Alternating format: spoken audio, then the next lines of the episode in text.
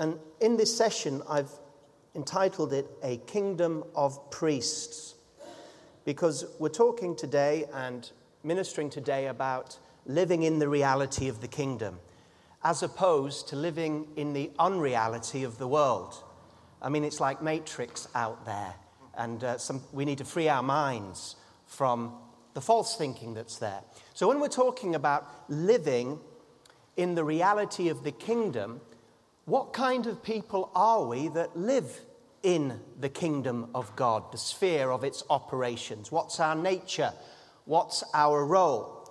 Well, I've taken a passage from Exodus chapter 19, verse 5 to 6. Exodus 19, verse 5 to 6. God speaking. Now then, if you will indeed obey my voice and keep my covenant, then you shall be my own possession among all the peoples. For all the earth is mine, and you shall be for me a kingdom of priests and a holy nation. Think about that. A kingdom of priests. In 1 Peter 2, verse 9 to 10, Peter is reflecting on this Old Testament passage and understanding that its fulfillment has come in the New Testament church. 1 Peter 2, verse 9 to 10. But you, and he's speaking about you here today, but you are a chosen race, a royal priesthood, a holy nation, a people for God's own possession so that you may declare the goodness of him who has called you out of the darkness into his marvelous light. In times past, you were not a people, but now you are the people of God. You had not received mercy, but now you have received mercy. So here Peter is saying that, that our identity as kingdom people is that we're a chosen race. We've been chosen out of the world for a calling. And that calling is a royal priesthood, a kingdom of priests. Whatever you are here on earth today, whatever career you have, whatever upbringing you, you, you have come from, if you're a Christian today, your primary calling on planet Earth while you're here is to be a priest. We are a kingdom of priests. Interesting that God would speak that through Moses to the people when uh, he was about to establish a specialized order, the Levitical priesthood. Yet God was speaking something uh, greater than the Levitical priesthood. He was speaking about a calling to a whole group of people, a people that had not received mercy, but having received mercy, they ministered mercy themselves. What are we talking about when we talk about the essence of priestly ministry? Well, the essence of a priestly ministry, we see this in the Old and New Testament, is to mediate between God and man and mankind and God. When you think about the Old Testament priesthood and what they were operating and what they were there to do, when God set up the sacrifices and the tabernacle and the temple, the priestly service was there in order that the mercy of God might flow from heaven down to his people on earth. It was based on blood sacrifice. Without blood sacrifice, there is no atonement, there is no forgiveness of sin. So, picture in the Old Testament the daily work of the priests, the slaughter of the thousands and millions over centuries of animals, the blood that was taken to the altar for God to see. And when God saw the blood, something happened. Instead of judgment coming to earth, mercy came to earth because of the blood. Jesus Christ himself is our great high priest. Uh, we're not in the Levitical order of, of the priesthood, we're in the order of Melchizedek. And not only is Jesus our high priest, but he is also not only high priest, but also sacrifice. He was the Lamb of God that took away the sins of the world. And Hebrews is such a wonderful epistle because in it we see Jesus in his priestly mediation. Not only is he shed his own blood for the sins of the world, but also we know that he went into the true Holy of Holies, into heaven. And there he presented the blood to his Father, and he said, Father, on the basis of my shed blood, I now intercede for this fallen world that forgiveness and salvation would come. Think about the Old Testament for a few moments. What would have happened in the Old Testament if the priests went on strike? Can you imagine that? We know what happens in London when the tube or the transport goes on strike. The whole of the city seizes up. It's hard to get from one place to another.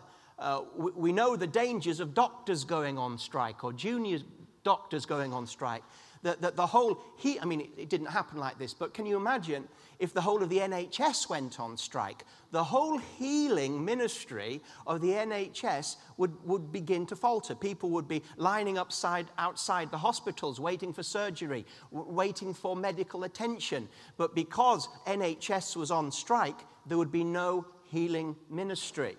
Can you imagine in the Old Testament then that if the Levitical priests went on strike, what would begin to take place on the earth. The altars are clean, there's no blood on them, there's no sacrifice. The animals are all penned up, they're not being taken out almost on a conveyor belt to be slaughtered, and there's no blood on the altar, there's no blood before God. What would begin to take place? Well, what would begin to take place is God, God's ordained priesthood for ministering the blood without which there is no forgiveness of sins or atonement. It would mean that the release of grace and the workings of grace would begin to seize up. Imagine it. Sin would be stockpiled on the earth with no sacrifice to cover or deal with it. Imagine it. It, it would be like refuge, garbage, just piling up, spiritual garbage uh, in the nostrils of Almighty God. No atonement, no priestly ministry. What would be the result? Heaven's mercy would ultimately seize up because there's no blood sacrifice. What would be the result? God's mercy would no longer be flowing to his people through the altar.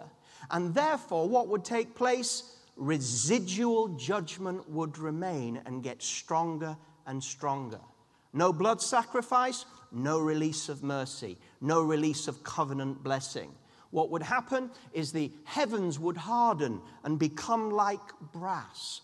God would give people what they deserved instead of what they didn't deserve, which is mercy.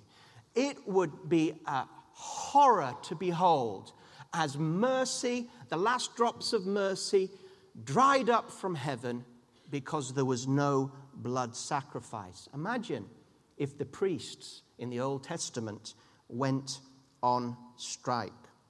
Well, what if the priests in the New Testament? What if the kingdom of priests that Moses prophesied about and the royal priesthood that Peter declared us to be, what if we went on strike? What would be the ramifications of God's people going on strike in their priestly ministry? Do we even know what our priestly ministry is to go on strike? What would happen if all of God's New Testament priests in London today went on strike? Is there really a powerful spiritual priestly role for us on the earth today as Christians? Or is this symbolism? Or is this some sort of like, well, you know, it's a nice thought, I'm a priest, you're a priest, we're all priests, but it doesn't actually make any difference to God's operation and kingdom manifestation on the earth?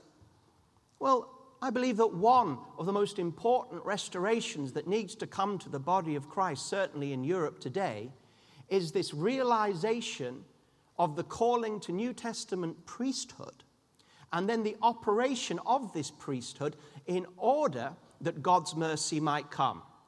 Now, don't hear me wrongly. I'm not saying that God can't operate his mercy as he chooses, as when he chooses. He says himself, I'll have mercy on whom I have mercy, uh, when I have mercy, however I have mercy. That's, that's his sovereignty. But sovereignly, God has also called us that were not a people to become a people so that we can partner with his ministry of mercy. Imagine that. God wants to minister mercy to the city of London, to Britain and Europe and the world. He wants to release mercy. And he has chosen us as his priests to partner with his ministry of mercy. This is what 2 Corinthians is all talking about that we have been chosen to minister a new covenant, not the old covenant that ultimately brought judgment, but a new covenant that releases mercy into people's lives, into cities' lives, into nations' lives, the mercy of God. Surely this is what we find at the heart of that prayer that Jesus taught us to pray, the Lord's Prayer. Your kingdom come, your will be done on earth as it is in heaven. Meditate on that phrase. What an incredible, remarkable prayer that is. That God's will that's established in heaven in all its peace, all its glory, no demonic opposition, no sin opposition, that will that's established perfectly in heaven, we have a prayer that can bring it down to earth in our daily lives, in our city lives, in our national lives, in the global life of this world. Your kingdom come, your will be done in London today as your desires are in heaven. That is a priestly ministration. Our priestly ministration is that we go to God and plead for mercy on the basis of Jesus' sacrifice, not only for ourselves, but for the world around us. I'm talking today about primarily the ministry of intercession and prayer. And hey, Jesus is a good model for us when we think about this. Three years ministry on earth, over 2,000 years intercessory ministry. And thank God that Jesus Jesus' blood speaks today. How many of you know that Jesus' blood speaks? You remember in the Old Testament, Abel's blood spoke, didn't it, from the ground? Blood speaks because life is in the blood. Blood is powerful. When Abel's blood spoke, it spoke vengeance, didn't it, over Cain. But Hebrews tells us that Jesus' blood speaks today once sacrifice, once sacrificed shed once, but that blood has eternal power, and the blood of Jesus is as powerful today as it was when the first drop hit the floor on the cross.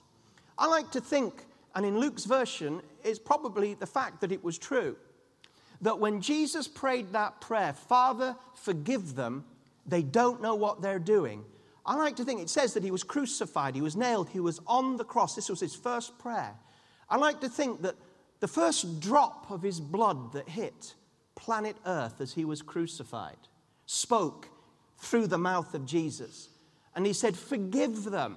They don't even know what they're doing. They hadn't repented. Yet Jesus was interceding for them. The blood was being shed for those that deserved no mercy. And intercession was being made on Calvary, even though he was in pain, suffering, blood pouring from his wounds, touching planet Earth. Forgive them. They don't know what they're doing. They don't know their left hand from their right hand, God said about, about uh, uh, the city that, that, that um, uh, Jonah was sent to.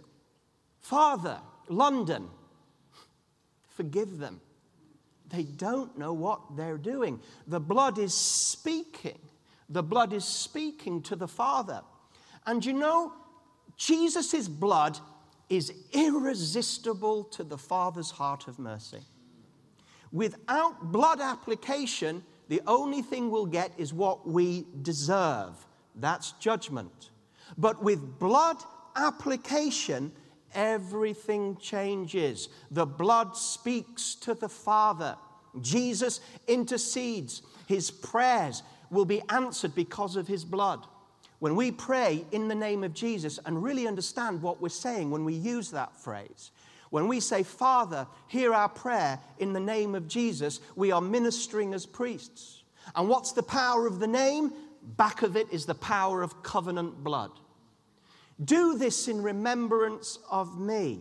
This is my blood shed for the remission of sins. This is my blood shed for a new covenant and a new dealing of grace between God and man.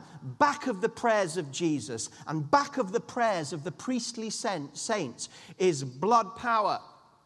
If we're going to go to God the Father on behalf of London today, why should He answer our prayers for mercy when the stench of this city, when the stench of this nation, when the stench of European sin is flowing like, like uh, a, a, torrent of um, polluted flow to the, to the stench in God's nostrils.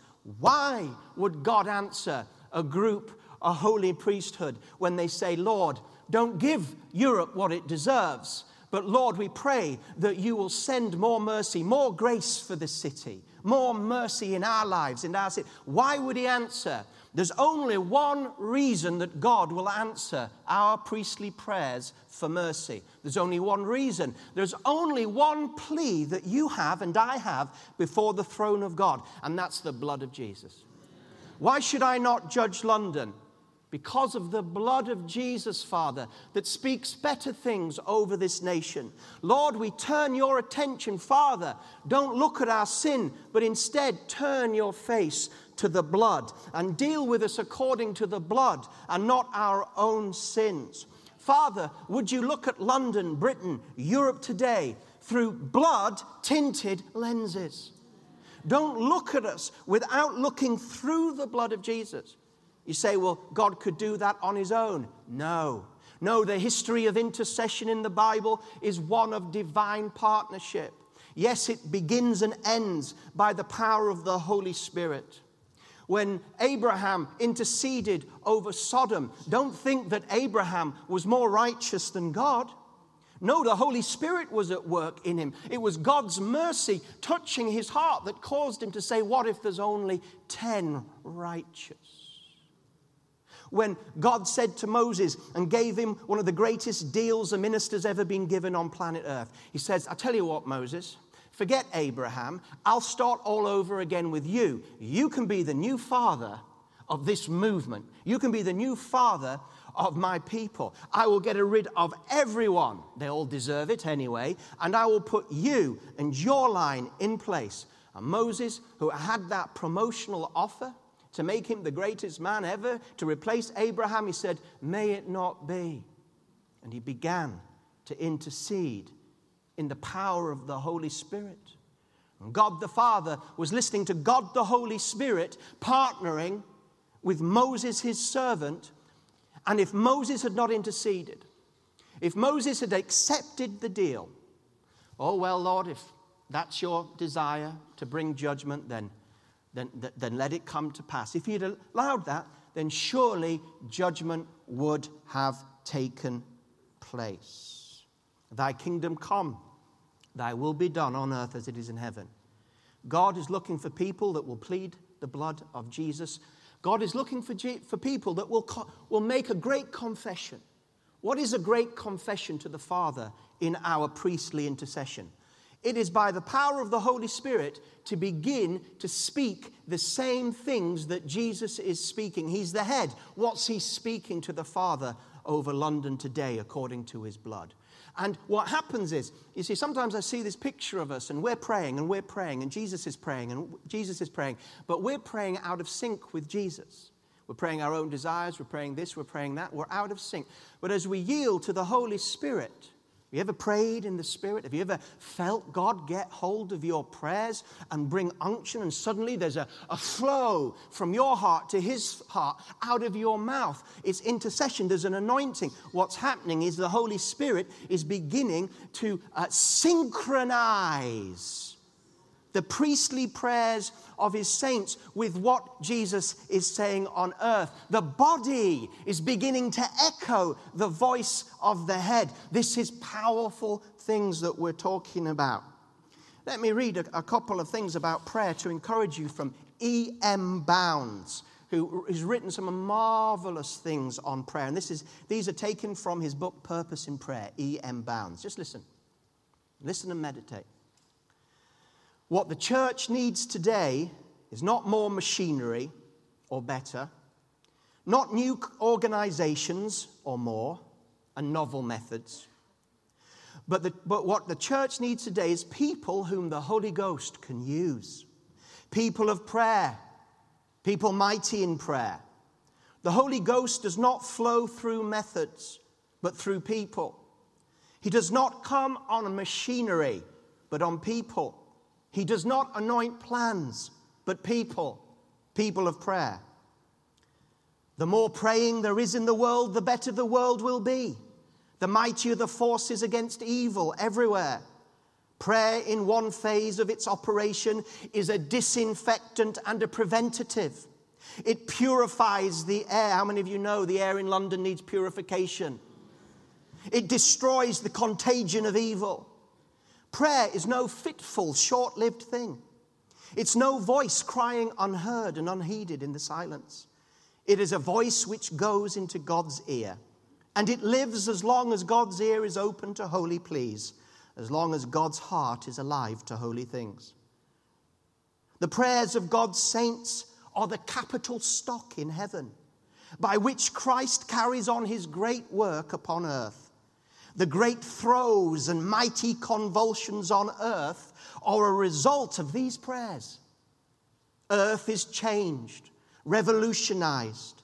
Angels move on powerful missions, more rapid wing, and God's policy is shaped as the prayers are more numerous and more efficient. It is true that the mightiest successes that come to God's cause are created and carried by prayer. God's day of power, the angelic days of activity and power are when God's church comes into its mightiest inheritance of mightiest faith and mightiest prayer.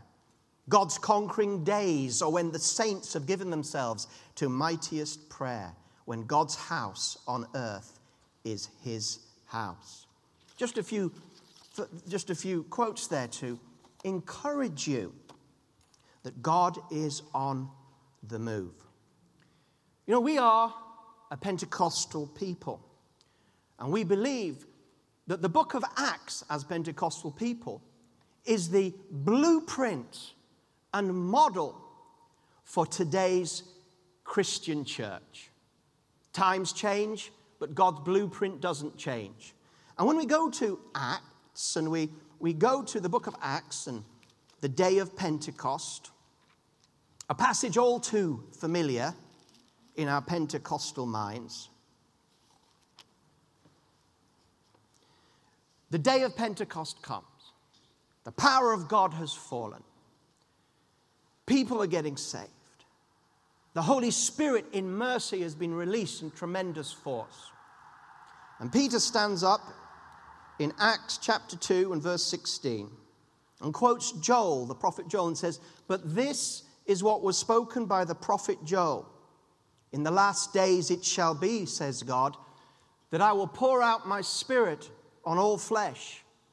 Your sons and your daughters shall prophesy, your young men shall see visions, and your old men shall dream dreams. Even on my men servants and my maid servants, I will pour out my spirit. You know the passage well. Well, this wasn't just plucked out of some obscure prophet. There is a context to this passage that Peter is defining the current experience by. It's from the book of Joel. And Peter knew exactly what he was saying when he prophesied this. When you go to the book of Joel, you see it's in three chapters. About a year ago, I just felt prompted, having read this passage in Acts, to go back to Joel and to listen to it in one movement. I'd never done that. I had it on my earphones, you know, with your uh, Bible apps and everything. And I just listened to it. First chapter, second chapter, third chapter. I felt profoundly touched by what I was hearing. You see, in the book of Joel, we find that right at the beginning, in the first chapter, right through to the second half of chapter 2, the judgment of God is evident. and there is a wasteland experience going on. Right at the beginning in chapter 1, it speaks about the locust, and God calls these locusts his great army. And this locust, the picture is of the locust going across the land, devouring the harvest and the fruitfulness that was there. What the fledgling locust left, the adult locust has eaten. What the adult locust left, the larval locust has eaten what the larval locust left, the hopper locust has eaten. In some modern versions, you get this picture. You get the young locust, the old locust, the flying locust, the crawling locust, the hopping locust. I mean, if it's on the ground, the locusts have got it. If it's in the air or in the trees, the locusts have got it. If it's young fruit the, uh, uh that the old ones can't get to, the young have got to it. If it needs wisdom of how to get that fruit, the old ones have got it. I mean, they are sweeping. You ever seen a film of locusts? Have you ever seen the film of locusts as the locusts fly in? You can't even see. As these locusts, as many as the grains of the sand, come in devouring, this is a wasteland period. And let me tell you something that probably you've already know. There is a army of locusts that have been sweeping through Europe. Sweeping through Europe. And what have they been devouring? Not only have they been devouring the Christian heritage of Europe, that which was laid up in the barns of the past through former generations' revivals and movements and harvests, that which was brought in, that which was put in the barns, that which was the capital, the stock capital of the European church. They found their way into the barns and they are taking the grain of our past inheritance and harvest but they are also sweeping through the nations of Europe, devouring the present harvest. How many of you know that there is a harvest in London, but that harvest that is present will only last for this generation? When someone dies in their sins, their harvest opportunity is over. You only get one chance every year for a harvest. If that harvest spoiled, is spoiled, that whole year's harvest is, is gone. If that harvest is not reaped in that year, that whole harvest will begin to be, dis- be destroyed. You only get the season of harvest for which that grain was produced. And it's sweeping, and these locusts are many and varied forms that are devouring our heritage, devouring our present church ministry, and devouring our nations hordes and hordes of devouring locusts of false religion are flowing through Europe today. These things are spiritual. Devouring, devouring, devouring. Hordes of locusts, atheistic, secular, God hating locusts have been munching on the harvest of Europe for decades and decades. Locusts of materialism locusts of perversity, devouring, devouring, devouring. The descriptions in Job are powerful. Now, I don't want to go too, down, too, too far down this route, but you've got to understand something's wrong with these locusts that are devouring. Something was wrong. God was saying, Can't you see the residual judgment that is working in your time? Someone says, Oh, God's a God of grace. Oh, the days of judgment are over. Don't you believe it? The wrath of God is revealed against all unrighteousness. Romans 1, a horrific description of the wrath of God over humanity without grace. But thank God, it doesn't just say the wrath of God is revealed against all ungodliness. It says, I am not ashamed of the. Say it again. Say it one time as loud as you can. I am not ashamed of the gospel, for it is the power of God unto salvation to all that believe, Jew and Gentile. It is the power of the shared gospel that brings the mercy of God into such a horrendous situation of the wrath of God being revealed. But in Joel, God was going to call on his people to turn to him in priestly ministry that this wrath could be averted. It was a call to priestly ministry. I'm going to read you a passage from the message version, starting in uh, Joel 2. Don't turn to it if you don't have the message version. Just let this message modern version sort of roll over you. And you'll see how it's a continuing description of the wrath of God, unatoned, but also a call to priestly intercession. Priestly intercession takes place, and guess what happens? A Pentecost comes. Blow the ram's horn, sorry, blow the ram's horn trumpet in Zion. Trumpet the alarm on my holy mountain. Shake the country up. God's judgment's on its way. The day is almost here. A black day, a doomsday, clouds with no silver lining. Like dawn light moving over the mountains, a huge army is coming. This is the locust army. There's never been anything like it, and never will be again. Wildfire burns everything before this army. The fire licks up everything in its wake. Before it arrives, the country is like the Garden of Eden. When it lives, leaves, it is Death Valley. Nothing escapes unscathed. The locust army seems all horses, galloping horses, an army of horses. It sounds like thunder leaping on mountain ridges, or, on, or like the roar of wildfire through grass and brush, or like an invincible army shouting for blood, ready to fight, straining at the bit. At the sight of this army, the people panic, faces white with terror. The invaders charge, they climb barricades, nothing stops them. Each soldier does what he's told, so disciplined, so determined, they don't get in each other's way. Each one knows his job and does it, undaunted and undaunted and fearless, unswerving, unstoppable. They storm the city, swarm its defenses, loot the houses, breaking down doors, smashing windows. They arrive like an earthquake, sweep through like a tornado. Sun and moon turn out their lights, stars black out. God himself bellows in the thunder as he commands his forces. Look at the size of that army and the strength of those who obey him. God's judgment day, great and terrible. Who will survive this? But there is also this it's not too late. God's personal message. Come back to me and really mean it. Come, fasting and weeping, sorry for your sins. Change your life, not just your clothes. Come back to God, your God. And here's why God is kind and merciful. He takes a deep breath, puts up with a lot. This most patient God, extravagant in love, always ready to cancel catastrophe. Who knows? Maybe he'll do it now. Maybe he'll turn around and show pity. Maybe when all's said and done, there'll be blessings full and robust for your God. Blow the ram's horn trumpet in Zion. Declare a day of repentance, a holy fast day. Call a public meeting. Get everyone there, consecrate the true congregation. Make sure the elders come and bring the children too, even the nursing babies. Even men and women on their honeymoon, interrupt them and get them here.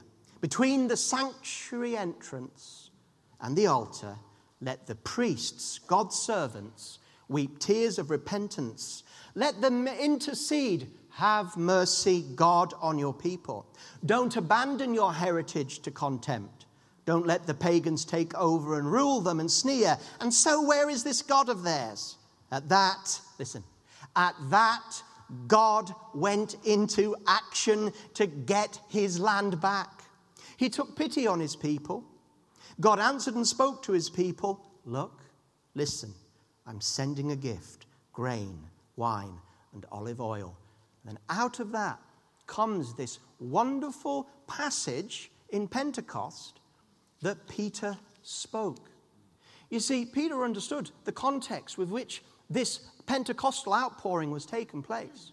You know, sometimes people go to the day of Pentecost and they talk about suddenly the Holy Spirit came. And that is true, there is a suddenly with the Holy Spirit.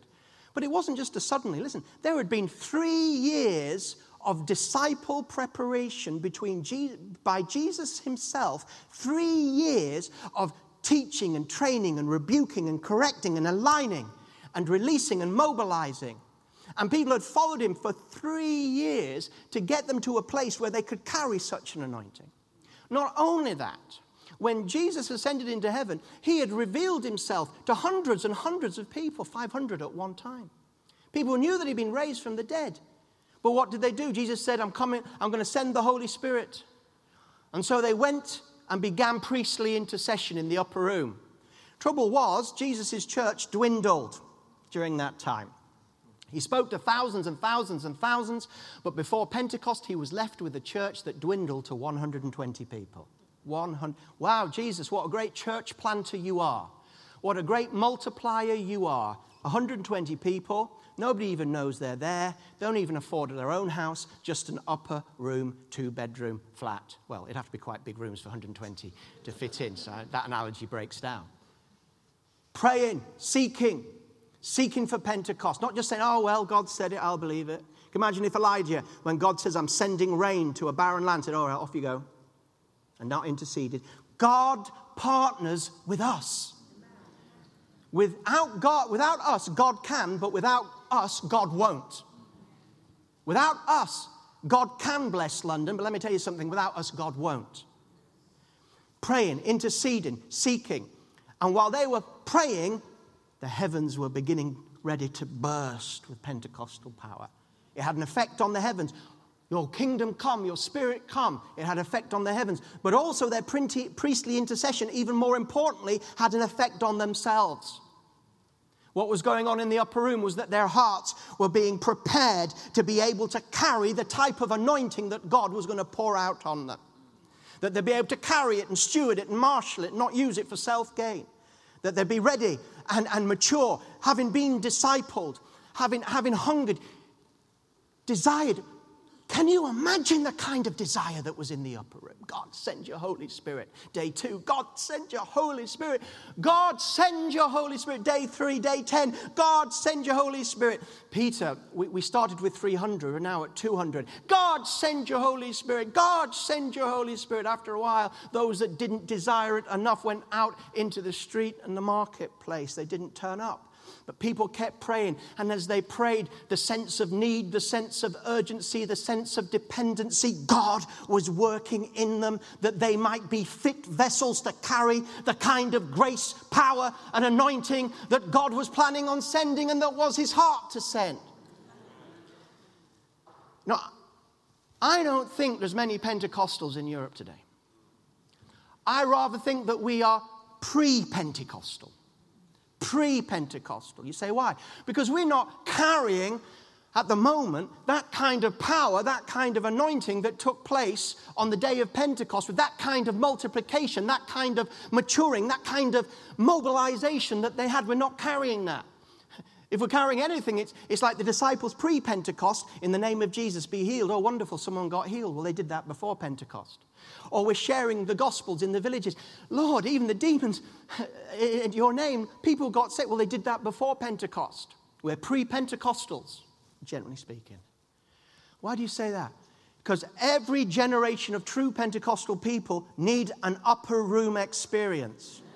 They need to be able to understand what it is as the people of Joel to go to the porch, in other words, to look out at what's happening in the world around us and to see it not as we'd like it to be.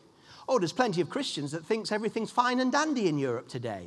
God's on his throne, grace, oh, it's all wonderful. They don't realize that day by day, hundreds of thousands of souls are dying in their sins. It's not okay. We go to the porch, we see things as they are, and when you take the mask off and see things as they are, you're going to be horrified.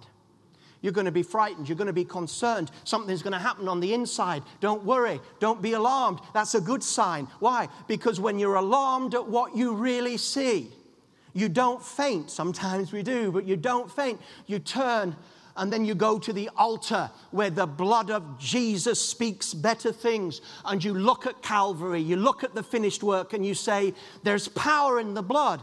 God, look at the blood. You intercede. And then you go back to the porch and you minister. Mature, multiply, mobilize, four years. Who knows what God has planned? A pre Pentecostal people ready to be used, ready to do what He's called them to do.